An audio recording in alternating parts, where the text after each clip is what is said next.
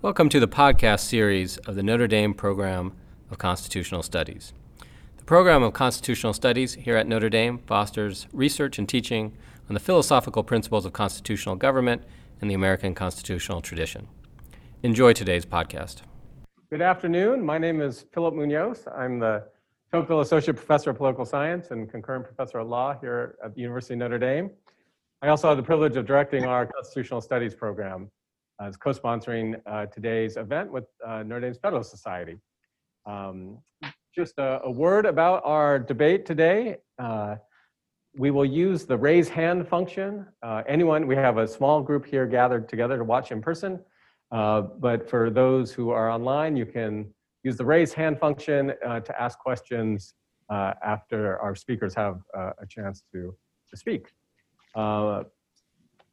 We're co-sponsoring today's event with uh, Notre Dame's Federalist Society, and it's my pleasure to introduce the president of the Federalist Society, Ali Howell, uh, 2L, right? 3L. 3L now, 3L uh, Hillsdale undergraduate, and 3L here at Notre Dame Law School. Ellen? Hi. Um, thank you so much, Professor Munoz and the Con Studies program for co-sponsoring this event with us. And I'm excited to introduce our faculty um, and our moderator today. Um, so Professor Yoo is the Emanuel S. Heller, Professor of Law and Director of the Korea Law Center, California Constitution Center, and Berkeley Law School's Program in Public Law and Policy. His most recent book is Defender in Chief Donald Trump's Fight for Presidential Power. Professor Yoo received his JD from Yale Law School and clerked for Justice Clarence Thomas on the Supreme Court and Judge Lawrence H. Silberman on the U.S. Court of Appeals for the D.C. Circuit. And Professor Prakash is the James Monroe Distinguished Professor of Law at the University of Virginia Law School his most recent book is The Living Presidency An Originalist Argument Against Its Ever Expanding Powers. Professor Prakash also received his JD from Yale Law and clerked for Justice Thomas and Judge Silberman. And finally, our moderator today is Dean Reuter. He was the general, he's the general counsel, vice president, and director of practice groups of the Federalist Society, and he received his JD from the University of Maryland Law School. I guess I'll go first. It's a great pleasure uh, to speak here um, at Notre Dame. I'm sure it's soon to be renamed the Amy Coney Barrett School of Law and University. Um, both uh, Sai and I, uh, we uh, have very similar careers uh, and also had the, uh, we both clerked for Judge Lawrence Silberman in the DC Circuit, uh, and then we clerked for Clarence Thomas. We, in that capacity, I think we both had the pleasure of meeting Judge Barrett because she clerked for Judge Silberman uh, as well. So I think I've probably known her since she was 26 years old, maybe 25 years old, and uh, uh, we have a lot of stories to tell during the Q and A for all the reporters out there who are already digging up dirt for her confirmation hearings. Uh, but this uh, this uh, debate is also great because it's great to be here with Phil Munoz, who's done I think such a great job building the program there at Notre Dame, and this is I've never seen this happen before. Phil sitting at the back of the room, his mouth covered silently, not speaking. So I'm going to take advantage as much as I can of this wonderful opportunity of Munoz's silence, which will not last for long, I am sure. Um, the other thing I say is it's great to be here with Sai. Sai uh, and I actually spent a whole year together uh, clerking at the Supreme Court for Justice Thomas. And you don't get your own office there. You may not know this, but you actually share an office for the whole year. And I spent the whole year arguing with Sai.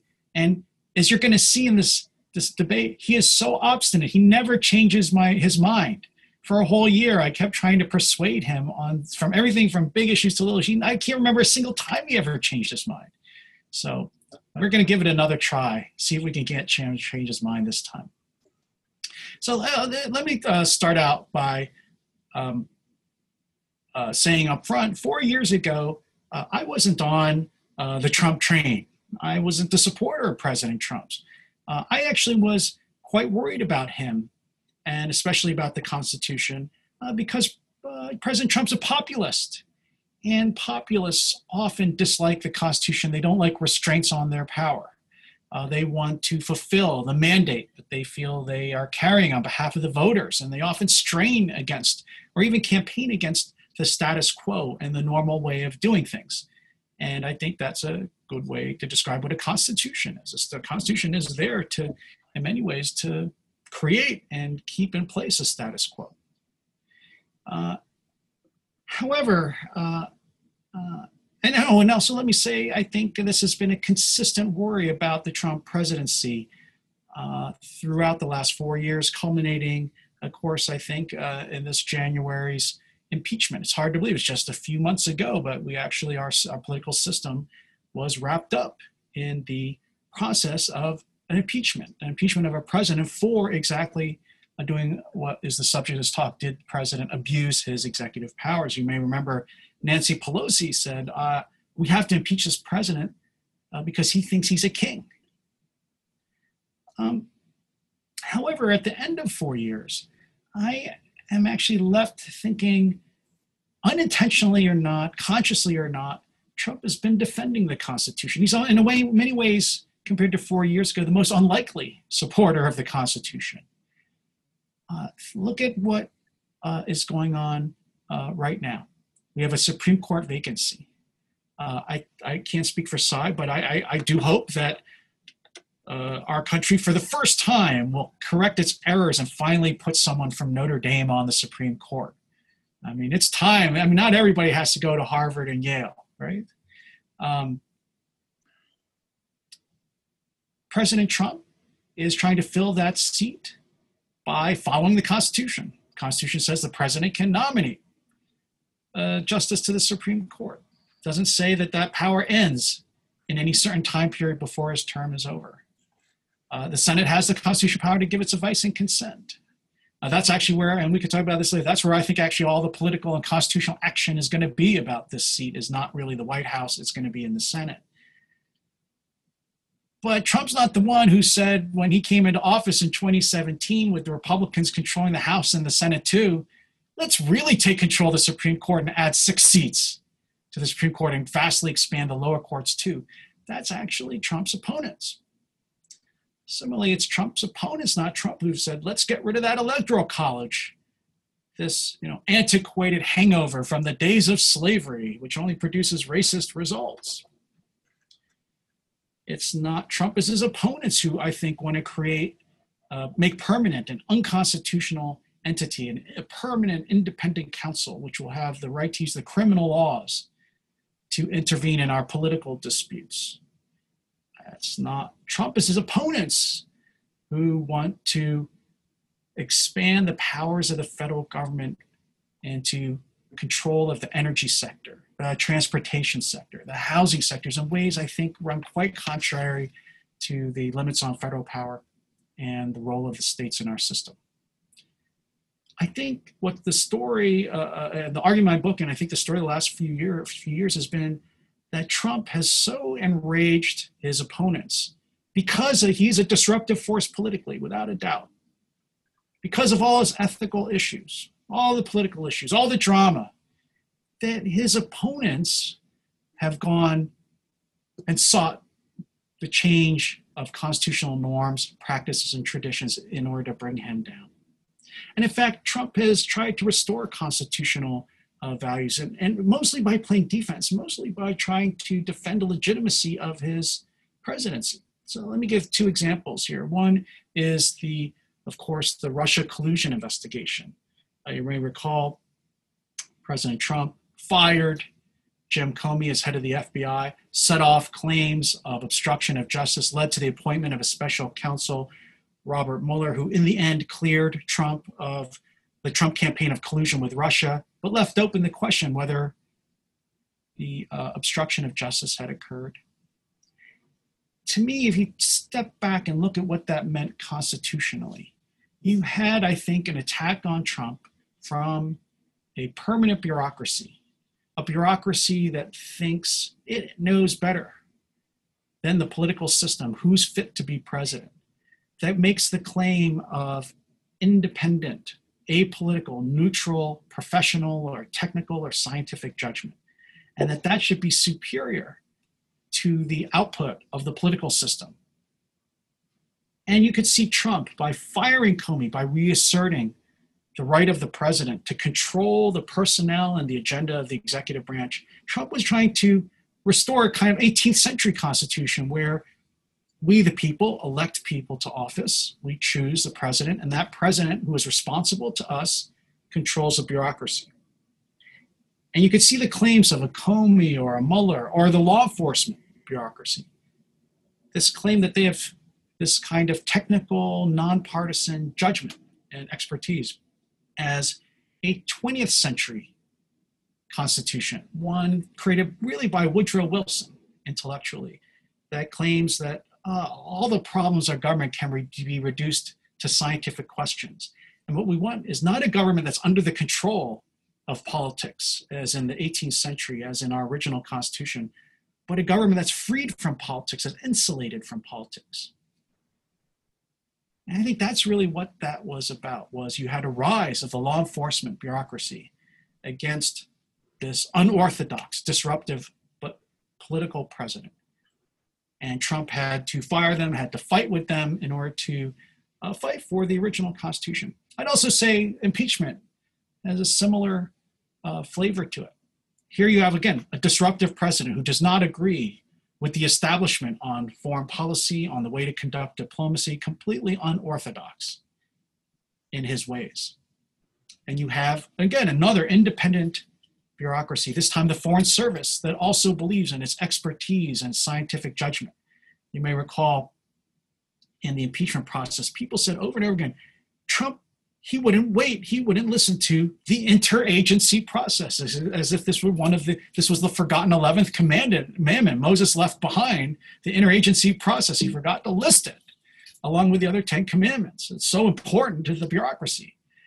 But instead, Trump wanted to say, I'm in charge of foreign policy. I get to decide the foreign policy in the United States, and I get to conduct diplomacy. In both cases, again, Trump is making the claim of the 18th century Constitution. The president is the only constitutionally recognized officer who exercises the executive power, who enforces the law. Everyone underneath the president is an assistant to the chief executive in order to carry out those constitutional duties.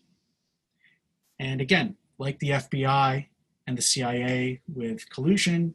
Here you had the Foreign Service fighting against that notion, fighting instead for the idea that they have independent, superior judgment to the political process. So I think mostly what Trump has done in his presidency actually has to use his constitutional powers in this very defensive way as a shield from these attacks on the legitimacy of his election and the legitimacy of his office. A lot of the other things people complain about are primarily areas where Congress has given vast powers to the executive branch. And Trump has really relied on very traditional arguments and claims that past presidents have made in order to exercise them. For example, like building a wall at the border.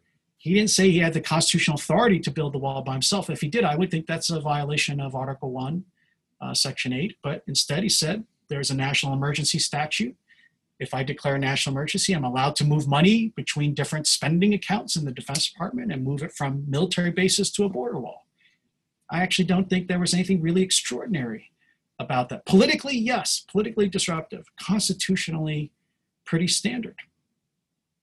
I think the major area where Sai and I are going to disagree is uh, in the area of foreign affairs. And here again, it's really interesting. Uh, Sai and I have debate, uh, debate and argued before about whether the president can start hostilities abroad without Congress, or whether Congress, because it's declared war power, has to give its permission first. Uh, I think the president can go ahead, and that the main check is Congress's power of the purse and power of the military. Notice what Trump has done, though. He's made these claims, very broad claims of constitutional power, but in the opposite direction as a matter of policy which makes his actions, again, almost sort of defensive in nature. Uh, he hasn't been starting new wars, he's been wrapping them up. He's been pulling troops out of Syria, out of Iraq. He's thinking about pulling them out of Afghanistan. He wants to reduce the troop presences in Europe and Asia. If Congress really is in charge, why can't Congress make them all stay there? Why can't Congress stop the? Why isn't the president just reduced to carrying out Congress's wishes? Congress, uh, this isn't happening longer. Congress is much more warlike these days than the president.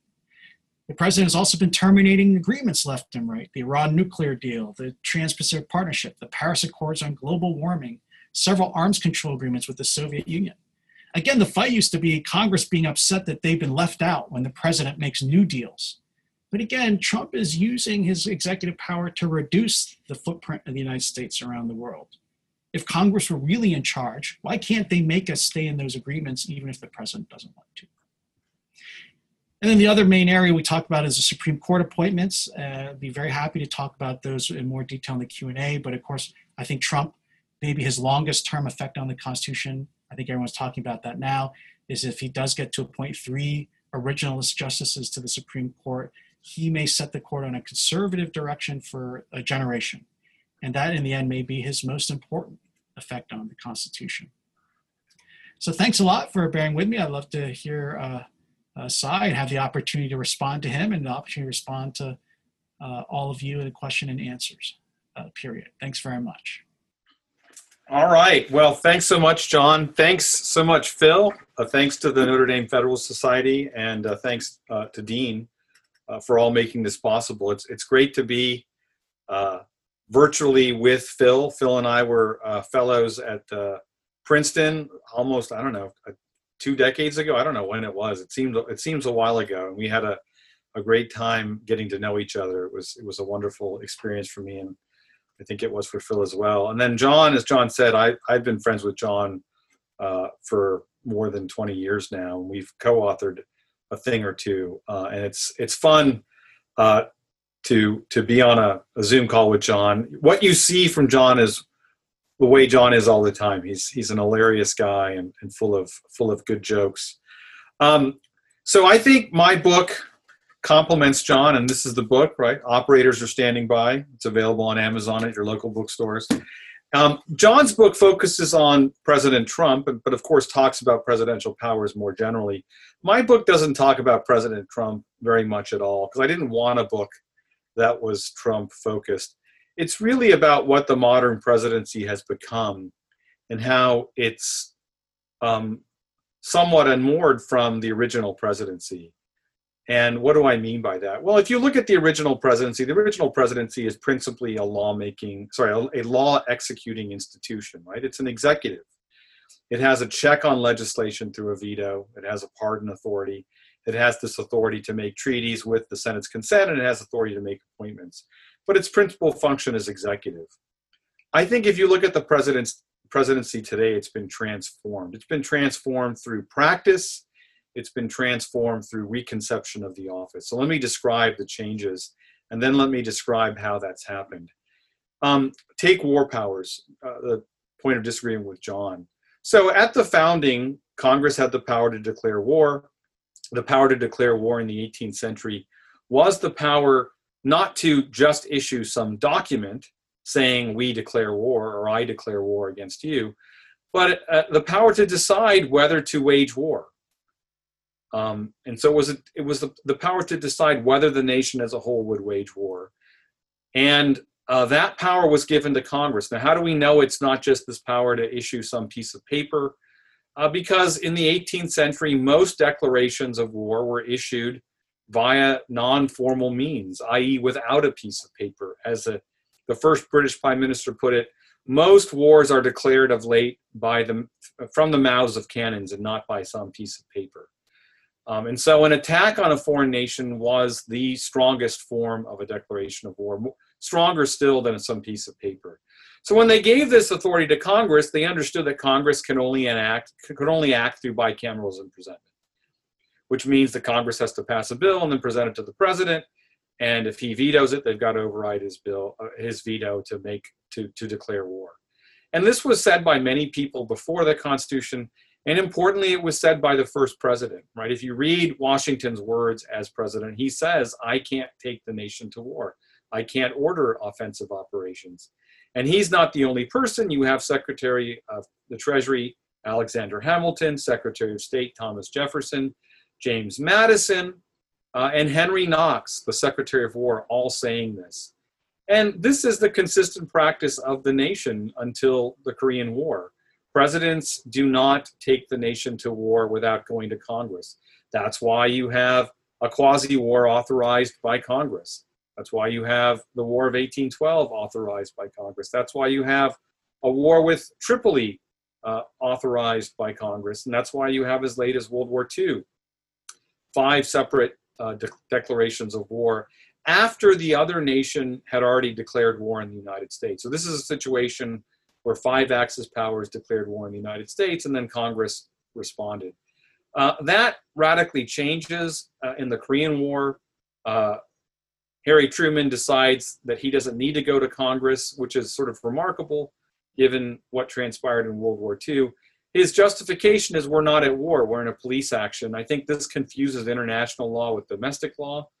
Whether or not um, the Korean police action is a war in international law doesn't matter. What matters is what our Constitution provides for uh, those sorts of uses of force. And the answer was clear that you had to go to Congress.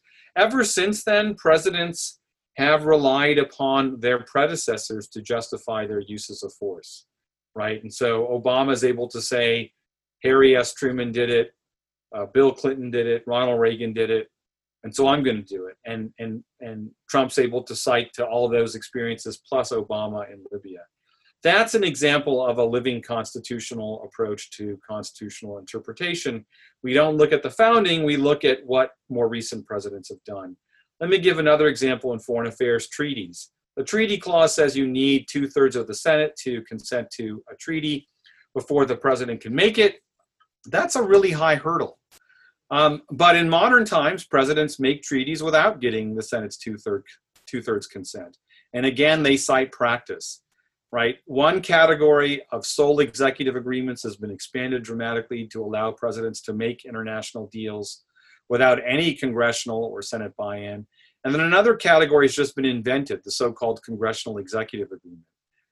What, what is that? Well, think of NAFTA. NAFTA is an international treaty that's ratified after the Congress passes legislation implementing it.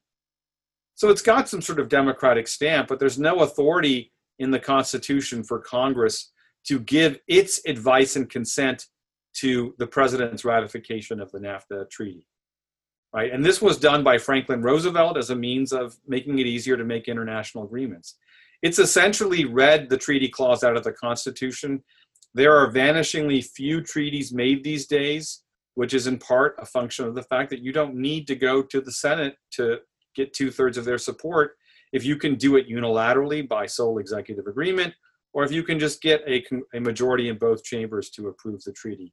This is entirely an artifact of the 20th century. You'll, you don't see anything like this in the 19th and certainly in the 18th century. In fact, Washington denies that the House has any agency with respect to making treaties. And the final sort of radical change is I think the president no longer takes seriously the idea of a faithful execution duty. As you know, the Constitution says the president shall take care that the laws be faithfully executed. Modern presidents instead uh, adopt approach of saying, "Look, I've got a I've got a, a policy agenda that I've made promises about while campaigning, and I will implement those policies by hook or by crook." They prefer that Congress legislatively enact their promises, but if they can't get it through Congress, they are willing to act unilaterally. So think of Obama's subsidy of the insurance companies that Congress refused to appropriate. Think of Obama's delay of uh, insurance mandates for employers. Think of the financial bailout for auto companies pushed, pushed by the Bush and Obama administrations. Think of the wall that John mentioned. Um, uh, Donald Trump could not get more than a billion dollars through Congress for his wall. The day that he got his billion dollars, he declared an emergency and uh, took the act that John described, which is transfer funds from one account to another.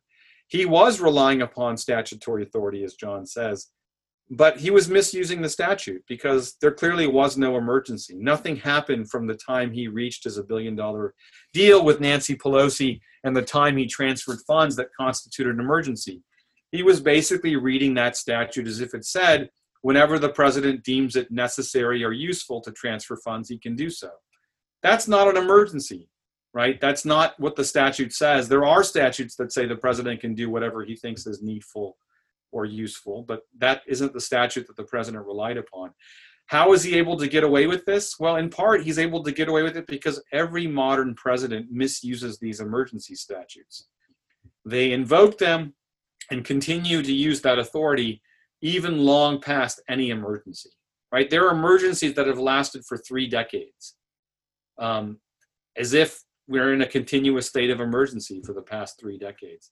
So I think this is just sort of a common law of emergency that presidents have created by virtue of their acts. It doesn't comport with any sensible understanding of emergency. Um, I don't think that Trump is really any different than his predecessors. He just happened to do it with respect to a particularly controversial act. But it's, you know, it's he's just doing what his predecessors have done in a more controversial area. So uh, the presidency, I think, is radically different in, in these three respects. And one of the points of the book is there's no reason why the transmutation of the office won't continue. There's nothing about these changes that rendered them natural. If you went back to George Washington and asked him or James Madison, do you think one day people will read the Constitution as if the president had authority to declare war? I think he would be dumbstruck by the by the suggestion. And so whatever you think the president can't do now, the president can acquire over time, right? Through dogged practice.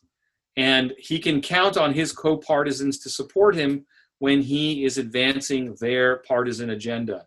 Right? So if Trump does something that seems amiss in service of the Republican agenda, the Republican base will defend him. If Barack Obama does something in favor of the Democratic agenda, even if it seems amiss to the rest of the country, the Democratic base will loyally defend him. And that is one of the means by which you uh, acquire presidential power over time, new presidential power over time. Uh, and then I think, you know, I, I list a bunch of other factors that sort of help the president. One is the rise of political parties, as I just alluded to presidents are the chiefs of their political parties and therefore can count upon the base's support when they advance the party's agenda, but they can also rely upon their co-partisans in Congress to defend them without regard to the institutional prerogatives of Congress. No Democrat complained about President Obama spending money without an appropriation. There were some Republicans who criticized President Trump for the wall spending, but that's likely because they disfavored the wall. If he had done something that was four square, uh, part of the broad Republican platform, they would have been rather disinclined to to oppose him. And so the rise of party, uh, the rise of parties uh, in American politics has meant a weakening of Congress because the president is the acknowledged leader of his party.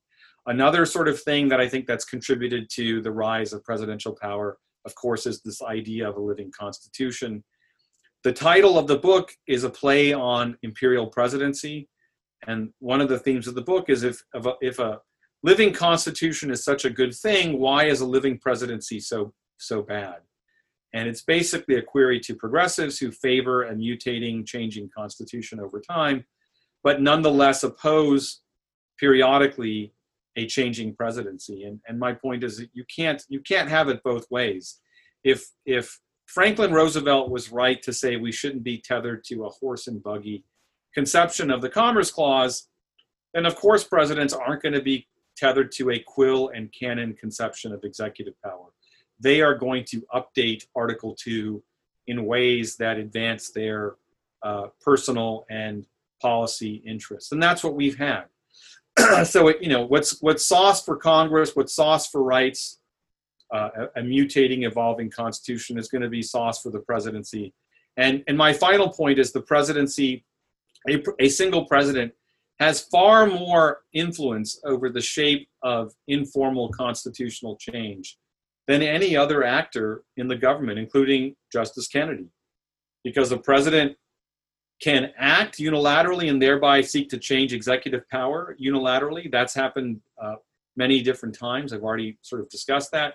But they also get to appoint new justices who will advance their conception. Think of Roosevelt, think of Reagan, um, think of think of Trump, right? They're appointing people who have a future uh, uh, future influence on the trajectory of constitutional law, and they can also activate their bases as they enunciate new uh, constitutional understandings, right? If Trump says something about the Constitution, he has a good portion of the country that are inclined to give him the benefit of the doubt as to that conception, especially again where it conduces to their policy platform. So uh, I say that presidents are the 800 pound gorilla of the idea of a living constitution. And so if you favor that, you really are essentially favoring uh, favoring uh, the outsized influence of one person on the scope of future constitutional change. So let me end by saying you know, I'm delighted to be here. And if the law school is changed to the A- Amy uh, Amy Barrett uh, Law School, um, I, I will be delighted because that will mean that uh, Judge Barrett made it to the court. And as the Silberman clerk, we think the world of her. Thanks so much. Well, and uh, thank you. And, and let me uh, begin with an apology. Uh, I'm Dean Reuter. I was introduced before, but I didn't hear the introduction. Uh, and I'm, I guess I'm having some bandwidth problems here in my, uh, my home office. So I apologize. I've never had this before, but I'm very pleased to be with you. Uh, and I welcome our two guests and authors. And I wanted to thank all the Notre Dame organizers. I do want to give John Yoo, Professor John Yoo, he's the author of Defender in Chief uh, a chance to respond to Sai Prakash, author of The Living Presidency. But uh, John, as you as you replied to Sai, um, maybe you could talk a little bit more about whether or not everyone is conspiring to give the executive more power, and if so, why? Is it is it as Sai suggests because of the two-party system? So, um, and it seems to me that you know when it comes to the treaty power, declare war power, it's a form of delegation, like everything else Congress delegates to escape accountability. But is it that simple? Go ahead, Professor Yoo. Uh, it's a great question, Dean, and it's, uh, I think, a big difference between if you read the 18th century Constitution, the original Constitution, or uh, even if you uh, follow Sai's critique of that Constitution, uh, or not the critique, the critique of the presidency. Uh, critique of the presidency is really what the presidency has become not what it originally was. And what it's become is, I think it's much more due to Congress giving presidents powers than what the president has actually done with the provisions in Article 2 of the Constitution. And we could have debates about the war power, treaty power, and foreign relations. Um, I tend to think that that's where the executive's uh, nature as a unitary actor uh, right? There's only one person in charge of the entire branch who can act with speed and decisiveness and secrecy and energy, as it's described in the Federalist Papers, really comes to the fore is a national security and foreign affairs. And so I don't have the kind of problem Sai does with uh, the reading the Constitution to give a power that can grow to meet the times because the founders thought foreign affairs and national security were so unpredictable, could not be written down and set within a boundary because you can't predict all the threats that might occur to the country, what might not be necessary to protect it. I think that's the exact opposite of domestic affairs. And I think that's where people's worries about the president's constitutional powers are really coming from these days. Uh, but if you look at all the things that have been going on in our politics, Supreme Court appointments, uh, the rioting and calling out potentially of law enforcement and federal uh, military forces, um, and so on. That's all about delegated power from Congress. That's not the president saying, I have a constitutional power to send troops into the cities. This is a power that's given to the president under the Insurrection Act. This is a law that's passed in the 18th century and early 19th century. It's been used by many presidents. Uh, uh, I think uh, recently in California to, to uh, stop uh, the Rodney King riots in 92, or by Dwight Eisenhower to enforce Brown versus Board of Education in the South. But these are all done by laws passed by Congress. And so I think a lot of the concerns that Sai is raising are really about has Congress given so much power to the president that the presidency is becoming unchecked. Um, first, that's Congress's decision. As Dean suggests, people are conspiring to do it in the sense that Congress likes to give this power away. They don't want to make hard decisions. You know, those of you in political science, you're probably taught the thing that member of Congress uh, want the most is to be reelected, right? Because they don't have tenure, the suckers, right? If they had tenure, they wouldn't worry so much about it, but they want to get reelected. You don't get reelected by making decisions on policy issues where 40% of the country is going to hate you no matter what you do. Delegate that to, to the executive branch agencies. And the president's happy to receive it because he gets blamed for it no matter what. Many people in the country now think the president's responsible for everything from crime to the economy, so education, housing. So why wouldn't the president at least want those powers that Congress wants to give up so that he can do things which the, the American people think he's responsible for already. I don't think that's a constitutional problem as much as a political problem. And I don't think it's, I don't think one could fault Trump for making it worse. In fact, if anything, Trump potentially is making it better. He's someone uh, unusual in presence in that he's been trying to deregulate. Uh, you may know, uh, I've read about this policy uh, in the Trump White House that says for every new regulation that's issued, the agency has to repeal three existing ones. It's unusual for a president, and it's similar to foreign affairs. It's unusual for a president to try to actually restrict and narrow his own power. But I think that's what Trump's been doing. And I could see everyone saying, what's going to happen in Trump's second term if he wins re-election? I think it's a good question. Um, but that could be the agenda for a second term is further slimming down the government, reducing its influence in our everyday lives and leaving more and more things up to the states. Uh, but again, as Dean suggest, suggested, this is like a political conspiracy almost more than a constitutional fault. And Professor Prakash, um, I want to give you a few minutes, but uh, maybe Yoo could talk a little bit about presidential power versus agency power and the, the, the notion of a unitary executive and whether or not that really is presidential power if the EPA is able to do X, Y, and Z uh, to the regulated community.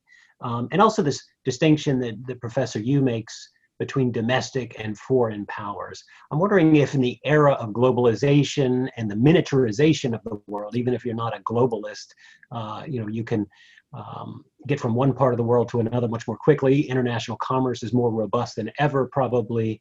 Uh, is is the distinction between domestic and foreign powers sort of softening? Well, as to the last question, Dean, I think, you know, I, I think there's more commonality in foreign affairs and domestic than John does. But I, I agree that there are differences as well. So I, the way I think about foreign affairs is foreign affairs is an executive power. John and I agree with that, that in the 18th century, the federative power, as, as Locke put it, uh, is part of the executive power. And that when you read the Constitution, the question is what parts of the federative power, executive power, are stripped away from the president and given to Congress. And I think John agrees that the declare war power is given to Congress, whatever that is. He and I disagree as to what it is. The treaty power is checked by the Senate. Um, you know, the president doesn't have power to spend money in foreign affairs. He has to go to Congress. And so there are a bunch of checks on the president's executive power in foreign affairs. And our disagreements, I think, stem over how to how to make sense of those checks. Um, I think it's true that uh, you know, as as Locke said, you can't have a statute that um, tells you exactly what to do in foreign affairs, right? The discretion is required in foreign affairs to a greater extent than in domestic affairs. And I don't think anything in the 20th, 20th or 21st century has proven Locke wrong. In fact, you might think it's proven him right. And so the, the court has long said that delegations in foreign affairs are more acceptable than delegations in the domestic context. And you certainly see, you know, all sorts of delegations in in the foreign context that um, perhaps don't exist as much in the domestic context. With respect to your first question, Dean, about the unitary executive, the unitary executive is this theory that the president um, is responsible for law execution and can direct uh, executive officers as they go about executing statutes and can remove them if he doesn't like what they're doing. And I think uh, John and I agree that this is part of our Constitution. I agree that President Trump had authority to fire James Comey. Um, it's not, you know, it's President Clinton fired his FBI director. I think so. I think there's constitutional authority for that. I think the way to think of the EPA is that the EPA is part of the executive branch insofar as it's uh, enforcing congressional statutes with respect to the environment. It's a little more tricky when Congress delegates uh, legislative authority to make regulations. I don't know if the president can say that he has a constitutional right to control rulemaking. Um, it so happens that he does control rulemaking, right? That with respect to executive branch agencies, at least, he exercises control, i.e., something like the cost benefit analysis that OMB goes through. But it's not as if rulemaking itself is an executive power, right? If we were thinking about rulemaking in the abstract, it's just lawmaking, right? It's done by Congress. Congress chooses to delegate. And then the question is does the president have some sort of constitutional authority over that?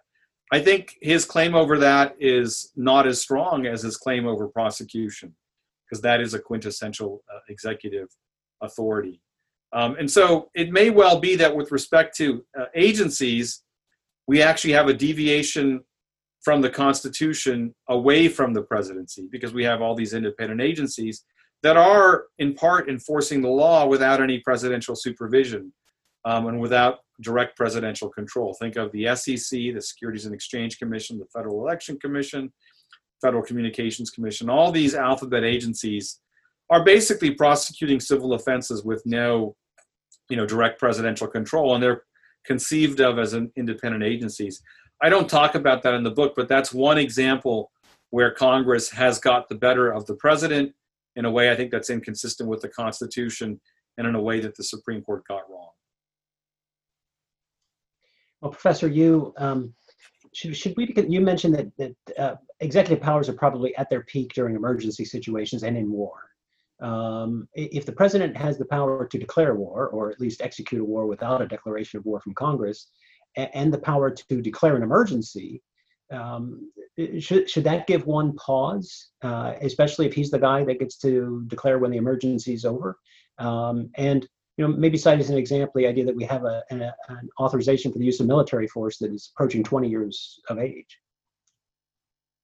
It's a really tough question. I think one thing is if you uh, didn't have emergencies and wars, you might not need an executive. Uh, you know, this is a fundamental decision the framers made and that they thought about uh, quite hard because the other alternative, which most of our other peer countries in the world use, is a parliamentary system where there is no separation between the executive and the legislature. The prime minister is both the head of the executive branch and the head of the majority party in the parliament. And uh, our framers rejected that idea. The, the, actually, the first draft of the Constitution had Congress picking the president. Uh, and uh, there's two reasons. One is there's an, a, a, kind of efficiency or effectiveness reason. They thought that legislatures were slow. They thought legislatures dilly dally, that they couldn't make decisions. Uh, and so emergencies were that kind of, were the ultimate example of that. And national security threats, war, uh, Congress just is not good at coming together and taking action. Now, uh, and the framers realized this too. Sometimes the executive might make a mistake. In fact, it's maybe more likely one person will make a mistake than 535 people. But there are certain situations where it's more important to act quickly than to get it perfect. And I think that tends to be a national security and foreign affairs. That's what the founders thought. That's what John Locke, uh, as uh, Sai mentioned, thought it goes all the way back to uh, Machiavelli. I think the person really started thinking about the executive power as a separate power. Um, so I would say yes, you could try to limit the emergencies. You could Congress could define emergencies in the National Emergencies Act. They could pass laws that would be tighter on a president and what they can do once there's an emergency granted. There, I think the last survey said there's 120 different laws that trigger if the president declares a national, potentially trigger if the president declares a national emergency. You're seeing a lot of them on display right now during the pandemic, right? Uh, the Defense Production Act is not often used and not much thought about by civilians, but it's one of, uh, it's a vast power that comes into effect in national emergency war that, as you can see, allows a president to take over industry. Uh, the problem, I think, uh, Dean, in response to your question, in response to Sai, is if you start to try to list all the things that are emergencies, if you try to prepare for all of them in advance without giving the executive enough discretion to handle them, you're defeating the very purpose of having a presidency and having an independent executive. I want to shift gears a little bit and maybe look at the relationship between the judiciary and the executive branch. Uh, and something that I think it's new, um, um, or I haven't really noticed it before, and that's the, the willingness of the judiciary to look behind executive actions to motives. And I'm thinking here, I suppose, of the DACA case or the DUP case and uh, the census case and, and, some other examples um, where the Supreme Court seems to be looking at presidential motives or executive motives in their actions and analyzing, using those motives to analyze whether or not uh, the actions are legitimate. I'm going to give maybe Sai Prakash a chance to, to respond to that. Is that a new phenomenon? Have I characterized it correctly? Have I mischaracterized it? I, I think it's I think it's relatively new. Although I have to say, Dean, I haven't really researched the topic, and I think on this point, John and I might have different intuitions. My, my view is if intent is relevant in understanding whether executive action is constitutional or consistent with statutes, then of course you're going to have to look at intent. and this isn't entirely um, novel because when we think about Congress certainly in the equal protection area or the state legislatures in the equal protection area, we often are asking about the intent of the lawmaker. So, for instance, if a statute is facially neutral, it can still be challenged on equal protection grounds as, say, violating the equal protection clause as being based on race animus if you can show a differential impact and that it was motivated in part by some racial animus. Well, if if that's true for Congress or a state legislature, I'm not sure why it wouldn't be true for presidential actions, right? That is to say, if a, if a federal act can be unconstitutional because it has a disparate impact and it was motivated by ill intentions, I don't know why an executive rulemaking challenged on equal protection grounds couldn't be similarly challenged.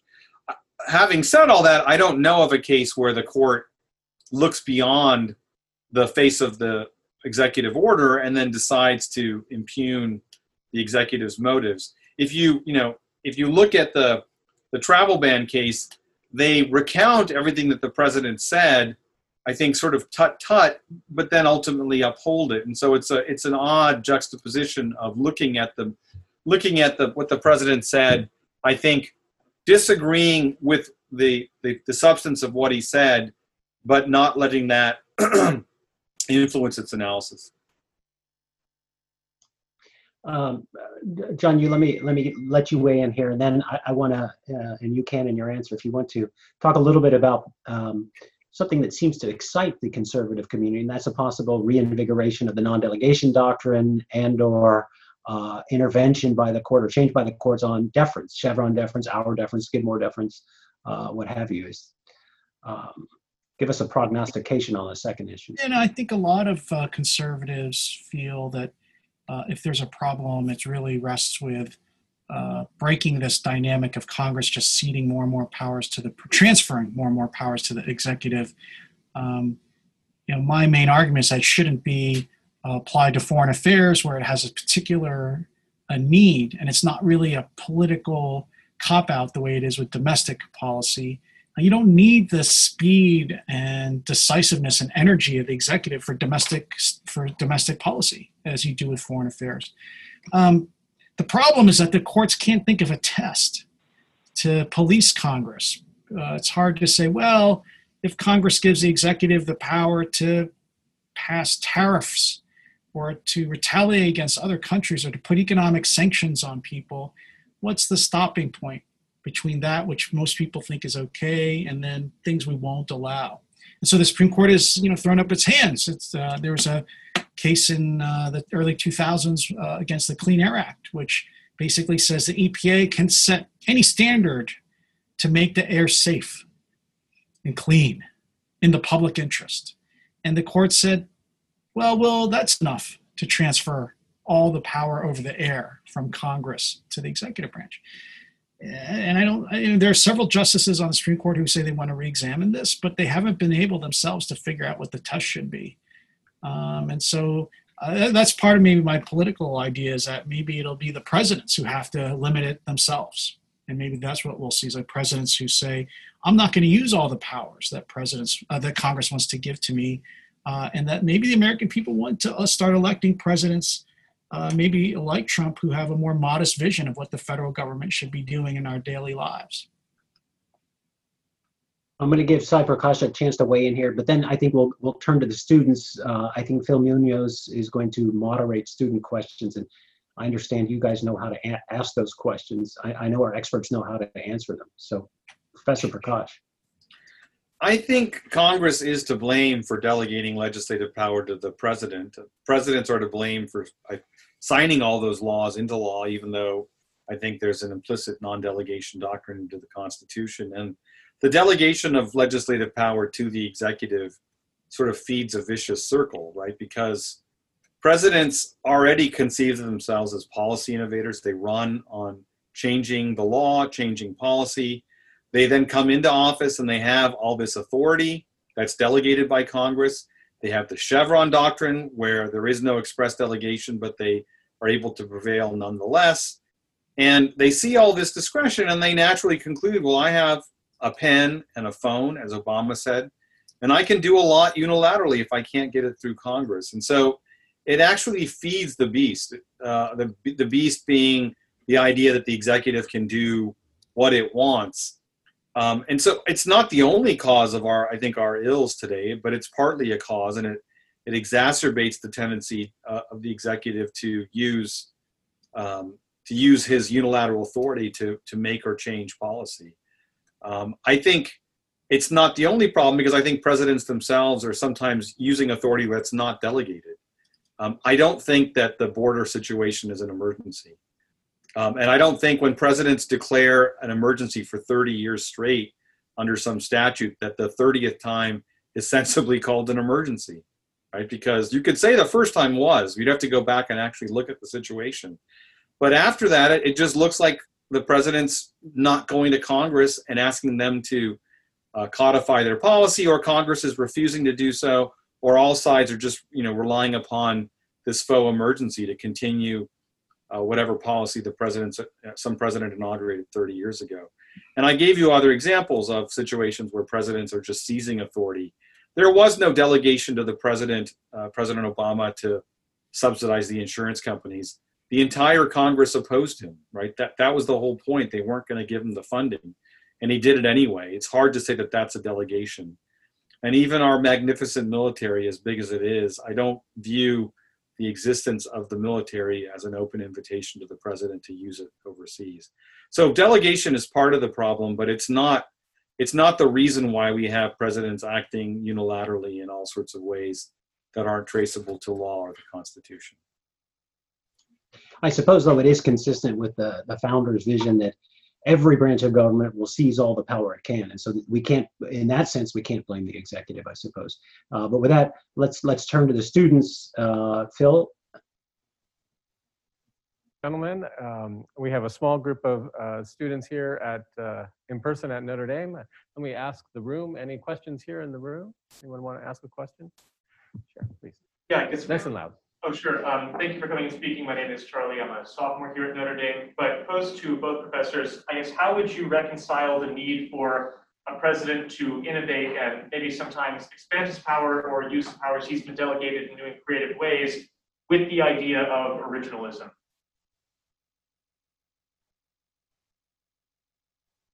Uh, We go maybe I'll- first, John? Yeah, I think that's really uh, question. Kasai, I think, is in favor of a narrowed presidency because of originalism.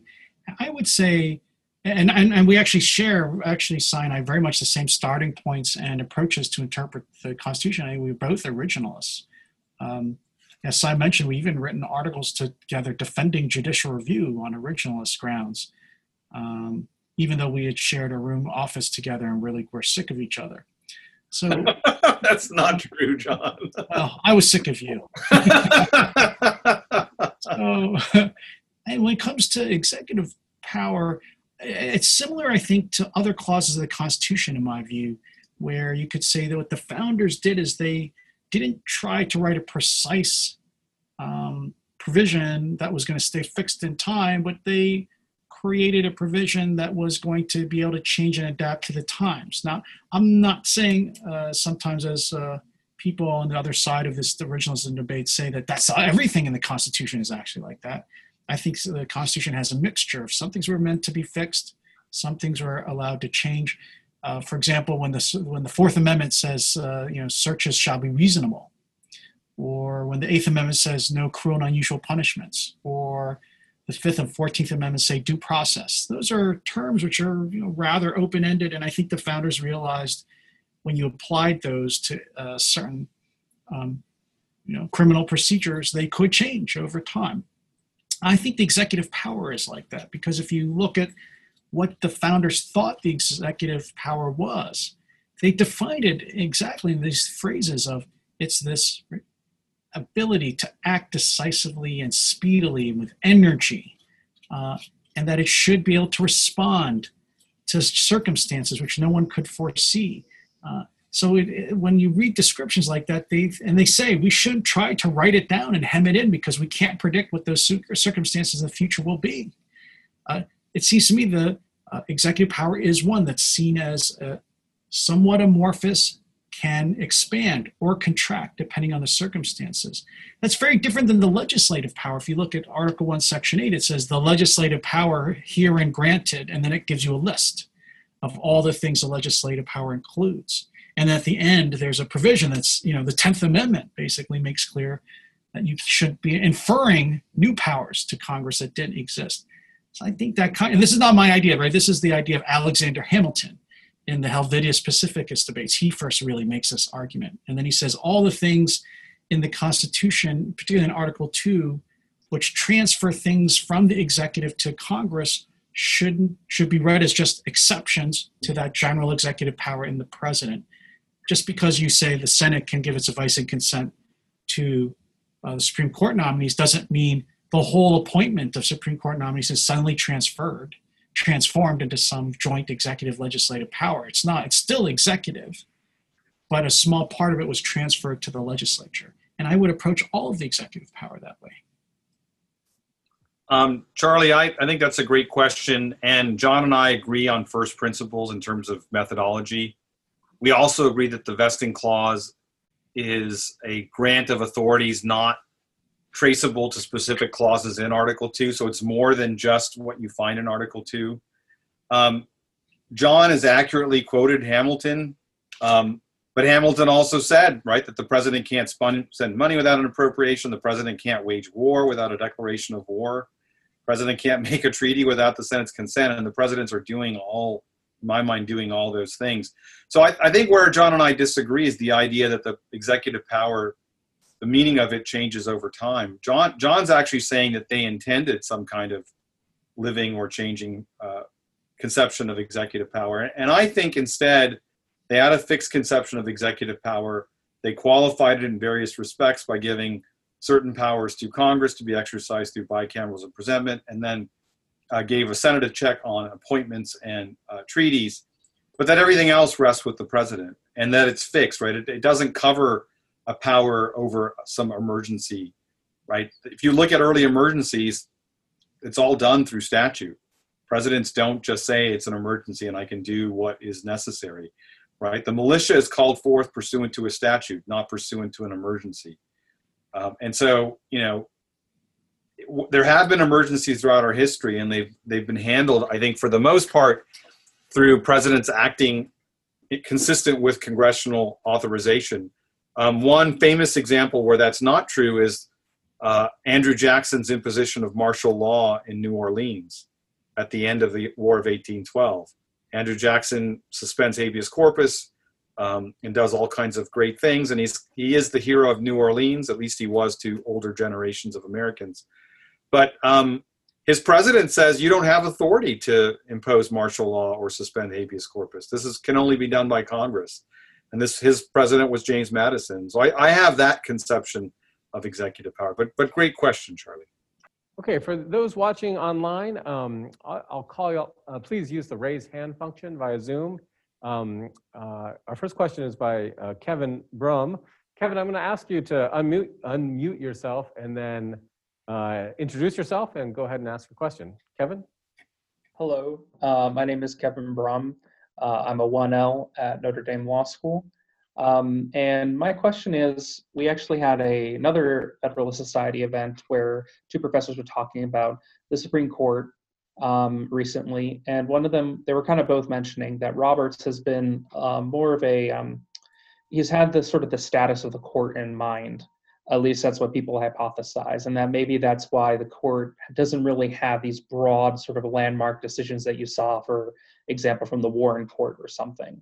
And I'm just wondering, uh, especially with the new Supreme Court vacancy, and this talk that there's a need to sort of police Congress's delegation of power to the presidency. Um, do you think the court is, uh, I don't know if timid is the right word, but maybe a little worried about straying into the sort of New Deal era court where they're striking down um, actions of the presidency and they gain the ire of Congress and the president to, to such an extent that um, it's looking like they they are drawn into the public eye. Do you think that they're kind of worried about that? I, I, I think the Constitution actually wasn't that different in practice until the New Deal. And you know, as you, some of you may know, uh, under the, the great uh, the pressure of the Great Depression, Congress passes this vast expansion of federal power and massive delegation to the agencies. The court tried to stop it at first. Right? The Supreme Court actually struck down delegations then and struck down the early New Deal for going too far. And then FDR tried to pack the court. And conservatives, a lot of cons- legal conservatives have always sort of said, let's try to pare back all the things that happened after then so that we can return more to the way the Constitution had been, I think, consistently applied up through the New Deal. Um, you see that, for example, um, in Justice Thomas's argument about the Commerce Clause, which is the, for those of you who aren't law students, is the really the great fountain of federal power in our country. Uh, Thomas wants to return it back to really things that cross interstate borders, for example. Uh, you see that in this desire for a non-delegation doctrine that Dean mentioned. This desire to say you can't, Congress can't keep giving away its own power to the agencies. Uh, I don't think that it's really a problem of Roberts um, and his um, trying to. Uh, it's more, I think, that conservatives on the court who want to do this have never had a working five-vote majority, and this has been a problem going back to 1968. It's long before all of you were born uh, Republican presidents have had the vast majority of nominations to the Supreme Court since 1968. But whenever they get a fifth justice who's supposed to be conservative, that person always sort of starts drifting to the middle. And so I can go back all the way to names that you probably know from the history books, like um, Harry Blackmun or Lewis Powell or John Paul Stevens or David Souter or Justice O'Connor or Kennedy, all the way up to Roberts. There's a long, proud train of people who were unwilling to be the fifth vote to carry out that kind of revolutionary program. Uh, so it's not just Roberts, I think. It's a lot, a lot of justices have done that. Now, the thing that um, maybe the appointment of someone like an Amy Coney Barrett, I don't know, do they, do has she reached um, initial status? Is she called ACB at Notre Dame yet? So ACB, um, she would be a, this is something conservatives have never had actually, which is six justices, which would eliminate the ability of this fifth justice to kind of play this moderating role in the middle. And this happened with the Warren Court and the liberal side too. The Warren Court never really got going uh, until they had more than five quite liberal justices on the court. So I would think if you got uh, this seat filled in the next two months, then you might see something more aggressive uh, regardless of whether Roberts is a Chief Justice or not? Kevin, that's a great question. I'd say that the chief is willing to push push you know push his agenda where he has long felt beliefs so if you look at his race cases he actually has said some very striking things right with respect to the use of race even though that puts the court squarely uh, within the line of fire of certain segments of the public um, I think you know on on some of these issues he doesn't have strong positions, and that's where he's most inclined to to trim because he's worried about the court's position in society. I think if there's an area where it's easiest to try to get things right, it's the separation of powers. The public doesn't care about the non-delegation doctrine the way they care about abortion. The public doesn't care about non-delegation doctrine the way they, way they care about affirmative action. Right? They they may care about you know the products of delegation like rules that are produced clean air and what have you. But remember any any regulation that is struck down by the court on the grounds that it results from an unconstitutional unconstitutional delegation of legislative power congress would be free under the modern commerce clause to enact it tomorrow. Right? It is a procedural constraint not a substantive constraint on con law. Right? To say that this this regulation that's promulgated by this agency is is constitutional, but it can't be done by the agency. So think about where the president, you know, the, the Roberts has been willing to say that removal restrictions are unconstitutional, in part because no one besides people in this conversation care about that. Right? The general public does not care about double for cause protection or, you know, about a single-headed agency, which was decided last year, the PCAOB, sorry, not the PCAOB, but the, you know, the, the uh, Consumer uh, Product, uh, Financial Product Safety Commission, whatever, whatever it's called, right? The They don't care about that. So it's easier for him to do what he thinks is right without regard to the, without regard to the public. And I think that's true for, for delegation, right? He can strike down statutes and then just say, Congress can enact this tomorrow, and if they do, it'll be subject to the weak commerce clause. I wonder if I can't use the uh, moderators or co-moderators uh, uh, prerogative and get a question or two of my own in. Um, uh, uh, This is, I guess, more for Professor Prakash, though. Uh, Professor, you please weigh in. Um, Professor Prakash, other than people caring more about these things, what what are the, is there one or two things that could be done to unravel or return to the original presidency as opposed to the living uh, living presidency? Or uh, to come at that question a little bit differently, um, could the founders have done anything differently to to uh, forestall the emergence of the living uh, living presidency, in your opinion? Well, the so that's those are great questions, Phil. As usual, you're a great interlocutor. I think the book has 13 suggestions for what Congress could do to push back on presidential power, involving you know a range of things from war powers to staffing to a host of other things. And so I I'm going to tease the readers by saying they should they need to go buy the book. It's it's got a bunch of different prescriptions. I think you know in terms of you know whether the founders could have done things of course they could have right so you know my understanding is that certain constitutions expressly say in a federal system what the states have exclusive authority over and what the feds have exclusive authority over you can imagine similar things in article 2 right article 2 could have had article 2 section 5 which said what the president could not do and not left it to implication the Constitution doesn't expressly say that the president can't declare war. It is an implication of the grant to Congress. But if they had said that and they had said what a declaration of war was, it would be harder for the presidents to acquire the authority. So you can imagine a constitution that more carefully or more specifically hems in executive power in various ways. There is that to some extent, right? The take care clause is an attempt to say you should not be suspending or making law on your own uh, it hasn't entirely worked, right? In part because Congress has declared war, and in part because uh, presidents have adopted, I think, uh, spurious interpretations of statutes. But yes, of course, the founders could have done uh, a- any number of things that would have made it more obvious what the limits on presidential power are.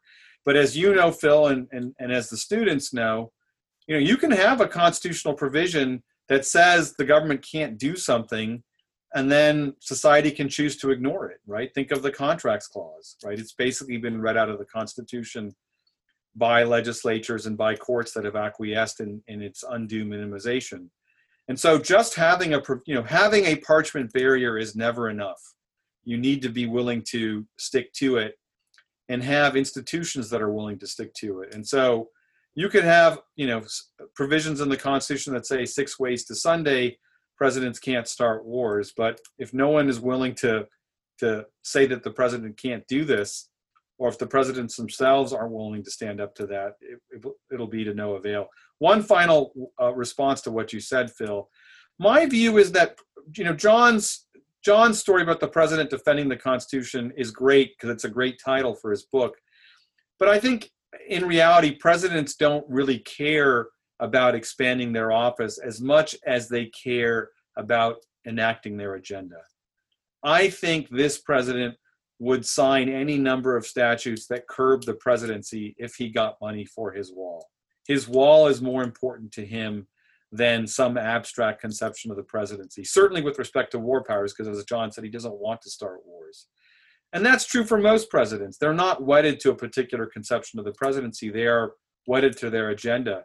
So it's actually quite, I think, possible to get bills on the president's desk that would restrain the presidency and simultaneously advance the president's policy agenda. And I don't think presidents would bat an eye.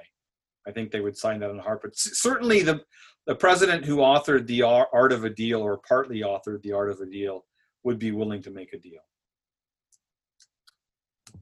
Professor Yoo, we should uh, allow you to respond to that.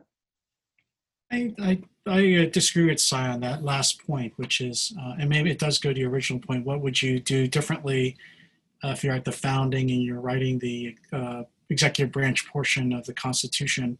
Uh, it's the founders didn't uh, expect or need the president to worry or think about the Constitution that much. You know, President Trump, they got their wish, right? They what they needed was somebody who would pursue their interests. Right? The founders said, I think, quite clearly, they expected um, the executive and the legislative branches to pursue their interests, and it's by fighting between themselves that uh, they check each other and that individual liberty is protected by making sure the government as a whole stays within its uh, boundaries. That doesn't mean that doesn't require uh, President Trump to be thinking about the Constitution all the time or all that much. What it requires him to do is to pursue the, his interests and the executive branch's interest. Um, the thing I think that failed in that system was that it's Congress that's been, I think through our discussion, we see this clearly. It's Congress that's been giving up its powers, that hasn't been fighting with the executive that much. Uh, they do on political things, but on constitutional matters, they don't. Uh, and so, if you were going to write something, I think maybe into the Constitution that's not there, it would probably be something more about um, increasing the executive, the president's control over executive agencies, but also limiting what Congress is able to give up. In other words, making Congress take more votes on more important policies rather than giving them up to independent agencies. I wonder if I might just, uh, we're just about out of time, but I wonder if I might just push back a, a little bit on Sai's comment and uh, maybe actually to some extent, John, on your comment too. Um, would presidents be more concerned about the Constitution and their own constitutional powers if there wasn't the two-term limit? I think you're right, Phil. I think they would be. Um, but as I say in the book, you know, they don't, I, I don't think they're intrinsically interested in presidential power because they're very focused on the short term. They're focused on their agenda. If, you know, if they could predict with, you know, certainty that their kids would be president, they might want to give a stronger office to posterity. I think, you know, to, to circle back to what John said, I think John, you know, John's, I think John's accurately describing this president. Um, I don't think that he's deeply engaged in the Constitution. And that's probably true of many of our more recent presidents. They have lawyers that do that for them. But if you read the Constitution and you think about the title of John's book, the president takes an oath to preserve, protect, and defend the Constitution. That's the only oath specified in the Constitution. Uh, it, the language of it specified. And early presidents took that quite seriously. They vetoed bills if they contained unconstitutional provisions, full stop.